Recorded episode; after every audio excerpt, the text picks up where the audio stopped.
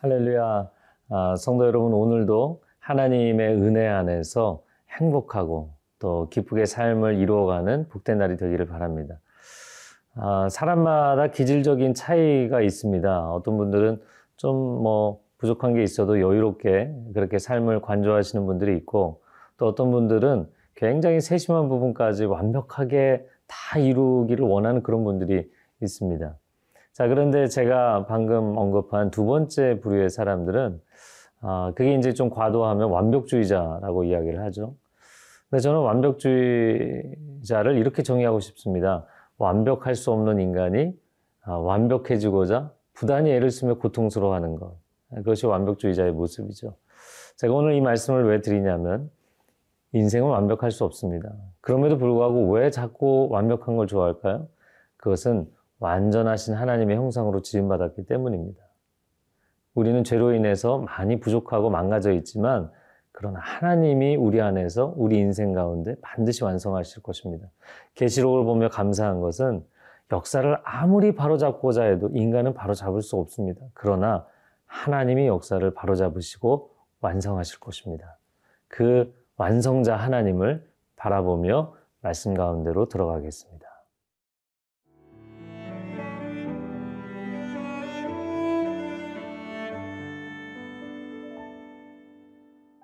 요한계시록 16장 10절에서 21절 말씀입니다.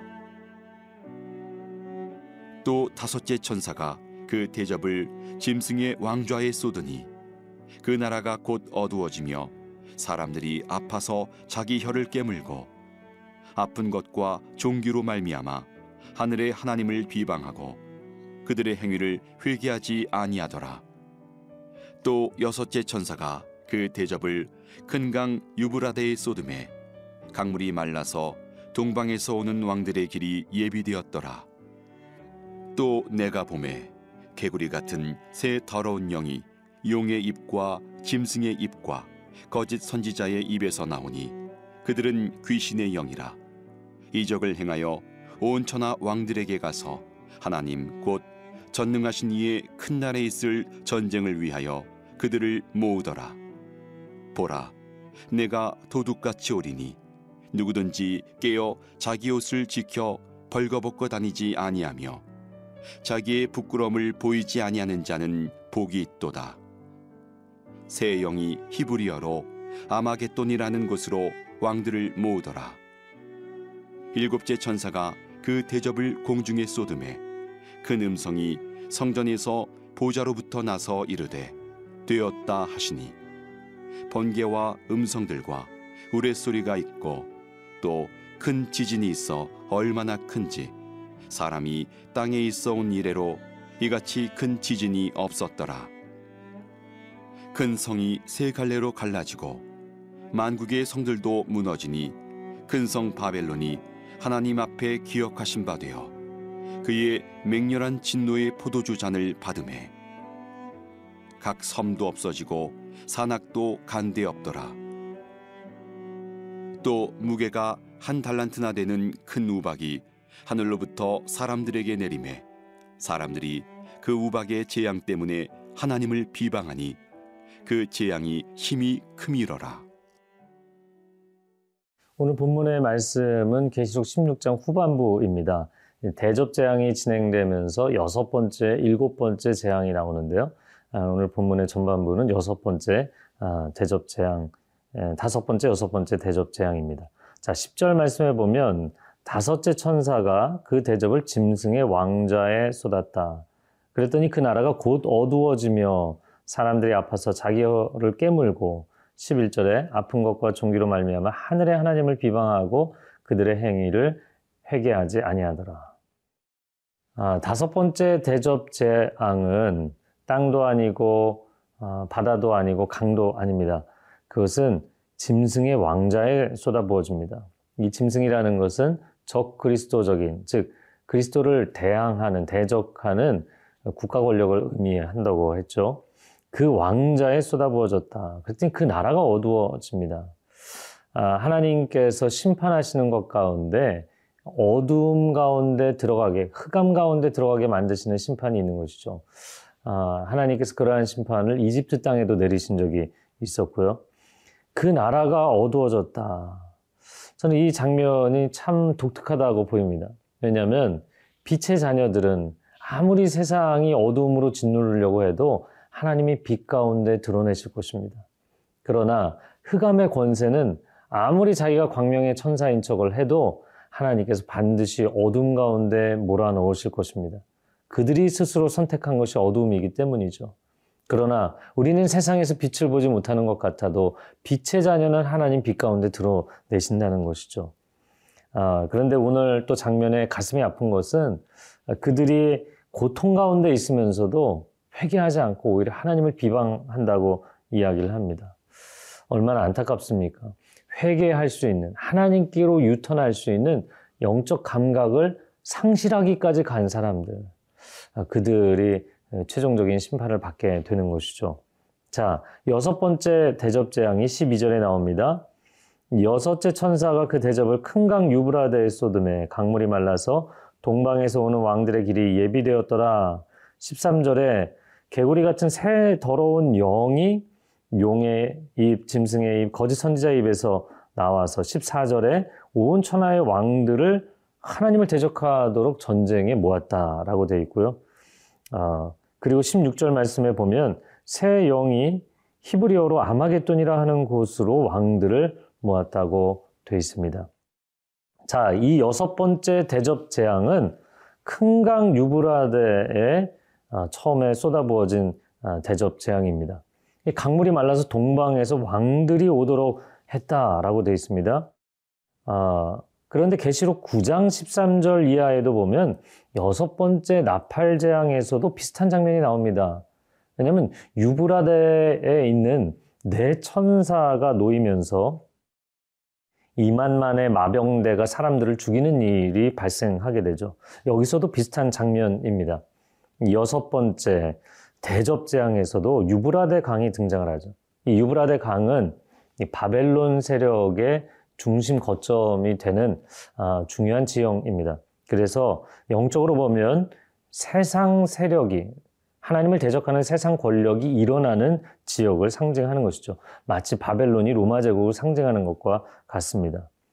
그래서 이 여섯 번째 대접 재앙 때 인류 최후의 전쟁인 아마겟돈 전쟁이 일어나게 될 것이라고 말을 합니다.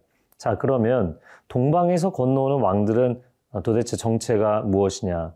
역사적인 해석으로는 네로 한생설에 의해서 네로가 다시 일어나 파르티아 제국의 왕들을 데리고 와서 큰 환란을 일으킬 것이다. 이렇게 사람들이 어, 바라보고 있었습니다. 왜냐하면 파르티아 제국은 유브라데 강 건너편에 어, 페르시아 북부에 위치하고 있는 나라인데 이곳에 수많은 장수들이 아주 탁월한 기마 민족이었죠. 어, 로마 제국과 1세기부터 3세기까지 아주 지난한 전쟁의 기간을 갖게 됩니다. 어, 역사적으로는 그렇지만 어, 먼 미래 최후의 종말의 때를 본다면 하나님을 대적하는 모든 세상의 세력들이 집결하게 될 것입니다. 아마겟돈은 하르 무기또, 무기또의 산, 아, 무기또 평원을 이야기하는 것인데 이스라엘 땅에서는 가장 전쟁이 많이 일어났던 이스라엘 평원 지역입니다. 최후의 전쟁에 하나님을 대적하는 자들이 모이게 될 것입니다. 그러나 참 놀랍게도 그 한가운데 15절 말씀에 내가 도둑같이 오리니 깨어서 그 옷을 지키는 자는 복이 있도다. 여러분, 태풍의 눈은 항상 바람이 없는 무풍지대죠. 마지막 거대한 최후 전쟁의 이 놀라운 태풍 한가운데 하나님의 백성들은 무풍지대로 하나님 지키실 것입니다. 여러분 오늘 하루도 그 하나님 보호 안에 거하는 복된 삶이 되기를 바랍니다.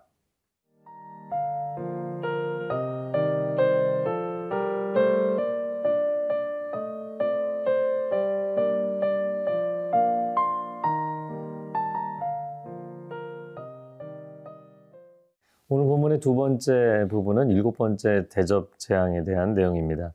자, 17절 말씀에 일곱째 천사가 그 대접을 공중에 쏟았다. 큰 음성이 성전에서 보좌로부터 나서 이르되 되었다 하시니 18절 번개와 음성들과 우레소리가 있고 또 큰 지진이 있어 얼마나 큰지 사람이 땅에 있어 온 이래로 이같이 큰 지진은 없었다. 그 큰 지진으로 인해서 19절에 큰 성이 갈라지고 만국의 성들도 무너졌다. 20절에 섬도 없어지고 산악도 간 데가 없었다. 이렇게 이야기를 합니다. 자, 공중에 쏟았다라고 되어 있는데요. 에베소서 2장 2절 말씀에 보면 사단을 공중 권세 잡은 자다 이렇게 표현을 합니다. 그런데 사도 바울이 본인의 영적 체험에서 고백했던 삼층천 하나님이 임재하시는 그 영광의 삼층천을 이야기하는 공중이 아닙니다. 사단이 자신이 공중 권세 잡은 자라고 어, 뻐기면서 교만해서 다니지만 사실은 대기권을 이야기하는 것입니다. 이 땅의 아, 권세를 임시적으로 일시적으로 갖고 있을 뿐이지 사실 모든 공중의 권세를 잡은 자도 아니죠. 아, 그런데 그가 어, 자신이 불법 점거하고 있는 그 공중 한가운데 하나님이 일곱 번째 가장 큰 재앙을 내리십니다. 사단의 정수리에 재앙을 쏟으신 것이죠. 그리고 나니까 보좌로부터 큰 음성이 나서 되었다라고 선포하십니다. 저는 이 되었다라는 것이 얼마나 좋은지 모르겠습니다. 제가 서두에 완벽주의에 대한 이야기, 완성에 대한 이야기를 나누지 않았습니까? 아, 하나님은 하나님의 역사를 완성하신다는 것입니다. 예수님이 십자가를 지실 때 오히려 악의 세력 사단이 야, 이젠 됐다. 내가 하나님의 아들마저 죽였으니까 이젠 다 됐다 생각했을 것입니다. 그러나 바로 그 지점이 놀라운 반전의 지점이 되었죠. 예수님이 십자가에서 아, 가상칠언, 운명하시기 전에 십자가 위에서 하신 말씀 가운데 어, 숨을 거두시기 전에 다 이루었도다 말씀하십니다. 하나님의 속죄의 모든 계획을 내가 다 이루었습니다. 이제는 하나님 구원의 역사가 완성됐습니다. 라고 선포한 것이죠. 아, 이렇게 역사의 마지막 심판의 진행도 우연히 일어나는 것이 아니고 그냥 누군가가 내켜서 어려운 고난의 상황들이 진행되는 것이 아니라 하나님의 정확한 계획 가운데 이루어지고 있다는 것.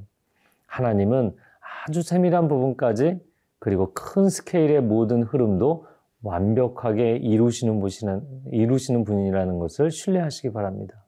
이것이 우리에게 얼마나 감사한 것인지 모르겠습니다.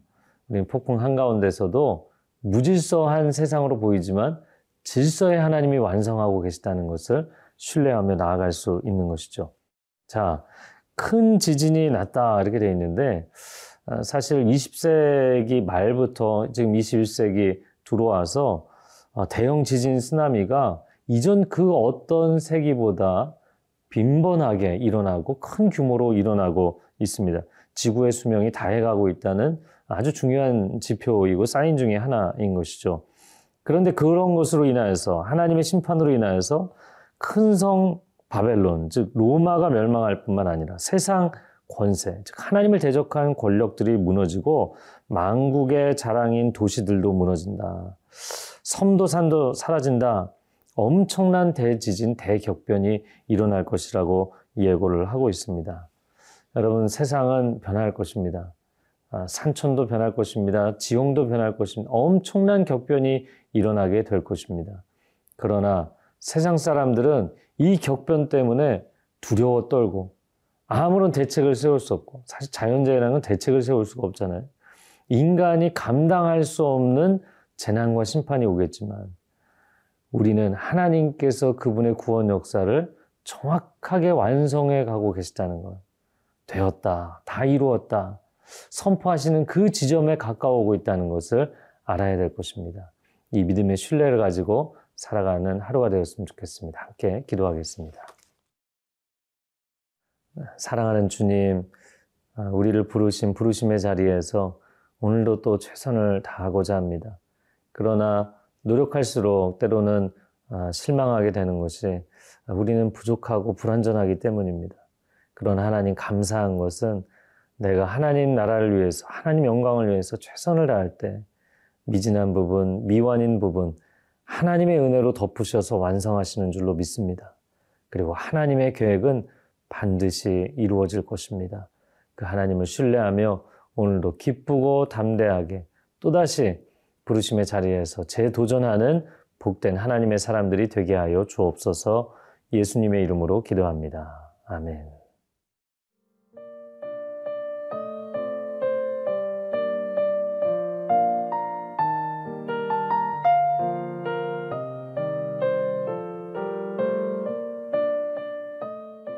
이 프로그램은 시청자 여러분의 소중한 후원으로 제작됩니다.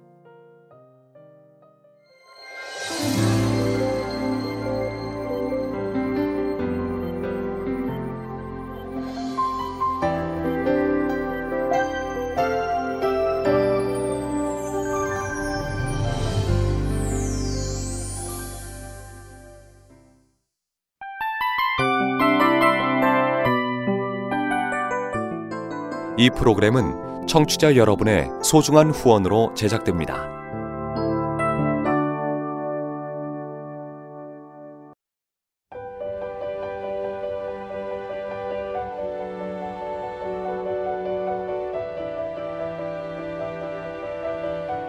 세상에는 수많은 교회들이 있지만 더 깊이 있는 말씀 강해를 찾기 위해 크기로만 교회를 선정하지 않습니다.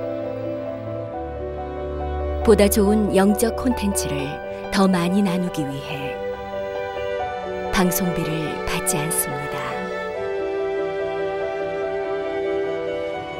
1년 365일 복음만 전하고 싶어서 우리는 광고를 하지 않습니다. 온누리의 복음을 땅끝까지 CGN TV와 함께 땅끝 선교사가 되주세요.